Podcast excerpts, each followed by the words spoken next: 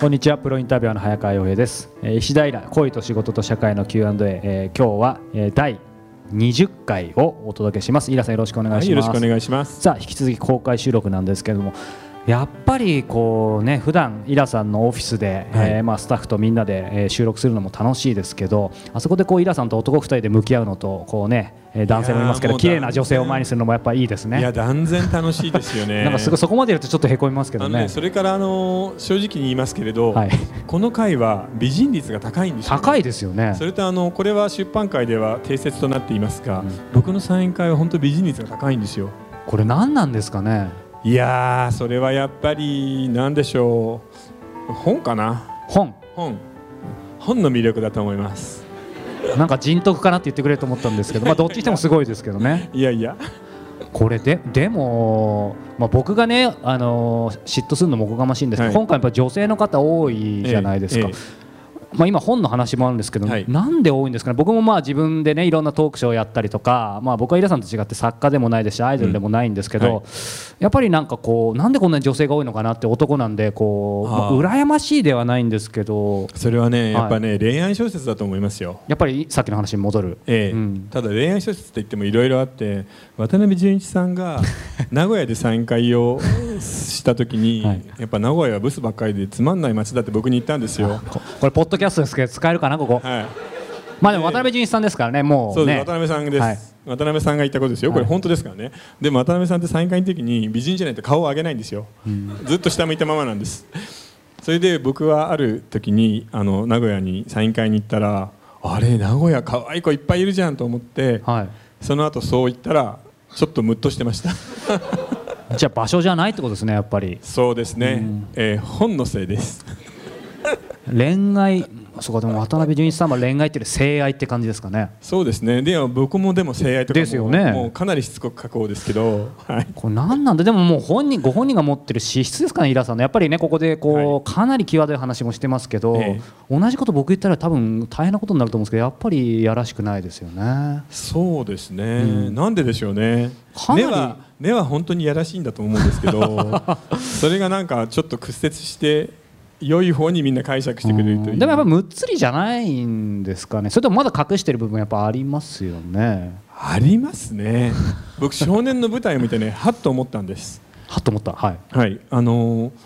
なんていうのかな世の中の価値を便覧するというかかき乱したいと思って書いてないのに、うん普通に書いてるだけでこんなに、えー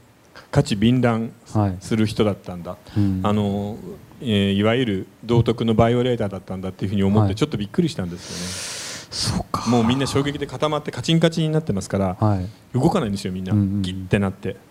でそれで松坂桃李君のお尻とか見てるんですけ ど、あそうだったんですねえーさあそして僕はい今またこれポッドキャストの収録というと今日完全に緩くて忘れてたんですけども、はいえー質問まで読んでないですね、あおーみんなも多分素忘晴らしいれてたんじゃないですかね、まあ、皆さんが楽しいならこれまあ落語で言えば枕なんですけど、はい枕枕が面白い落語って面白いんですよねそこが一番大事ですからね、はいあこれ実は僕ちゃんと計算してたと言いたいところなんですがすっかり忘れてました、さあこんな質問いただいています23歳のサラリーマン男です、はい半年前に結婚したばかりですおおこの間酔った時に妻の初体験の話を聞いてしまいましたおうその相手がなんと大嫌いな会社の上司でした入社したばかりの頃に上司にホテルに誘われてついて行ってしまいその後1年ほど関係していたそうです、情けない話ですがその話を聞いた後に泣きながらトイレで吐いてしまいました会社で上司の顔を見るたびに「俺はお前の嫁を知っているぞ」と見下されているような気分になるし妻は上司の手がついた女と思うと不快感がこみ上げてきます以前のように妻を愛したいのに何かにつけ妻と上司が抱き合っている姿を思い浮かべてしまい心が壊れそうになるく、えーくらい辛い気持ちでいっぱいですということでこれは来ま厳したねしいね小説みたいですね小説みたいですけどせめて出入り業 者の誰かとかにしといてほしいよね確かに毎日目の前にいる人の名前を出すのはちょっと奥さん軽率だったなただ酔っ払ってノリノリで喋っちゃったんでしょうねこれきついですねでも本当でも旦那も自分の初体験の相手のことを話してますよねあーきっとそうですよね、はい、で人間ってやっぱりあのいろいろと揺れる時がありますから、うんそういうダメな上司でダメな男と関係を持つこともあると思うんですよ、うんなので僕この人辛いしその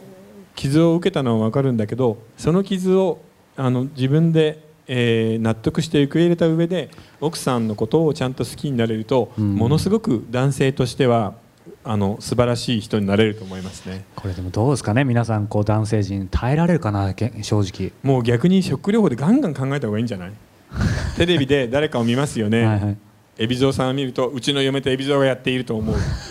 もうそれちちょっと違う世界行っちゃいますけそど、うね、ミノモンタを見るとうんミノモンタとうちの嫁がやっているとそれを1日に1000本ノックでやってやるんですあーもうそれ何が現実だか分かんなくなってきますよねそうですねさかなクンとか見てもそう思うんです さかなクンがキーって言いながらうちの嫁とやっているって思ってうん本当にそれを1000回やってなんとか受け入れましょうこれでもどうでしょうねこれ正直もし僕だったら、うんちょっと軟弱かもしれないですけどもう会社辞めるかもしれないですね僕がああその手もありますね、うん、思い本当にダメだったらもうそれもありかなと思いますよねあーだって絶対物理的にいるわけじゃないですかそうですまね、あ、軽々しく言えないですけども僕がちょっとある,、ある意味ぶっ飛んでるそれもやっちゃうかもしれないな、うん、でも会社を辞めてもその心の傷に関しては基本的には変わらないので、うん自分まあのね心の中でどうそれをその傷というのをこうんう変えていくのかがなんかあれなんじゃないですかね、うん彼にはああいうのないんですかあのあー寝取られて興奮するみたいなあでもそういう人もいますよねなのでそういう人だったらねもう毎日毎日会社に行くのが楽しいプレーになるんですけど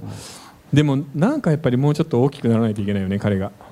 まあだってそういうチャンス、んそうその相手上司以外にも何人かいるわけじゃないですか。ね究極的にはそれがたまたま上司だったとも言えそうますでよすねなので、まあ、何人いるか分かりませんけど全部聞き出してその上司の衝撃をこう弱めていくっていうのはどうですかあと8人いますとか言われたらあと8人がしかも全部また社内だったらちょっとやばいっすよねそうですねあうちの部署コンプリートかみたいな ね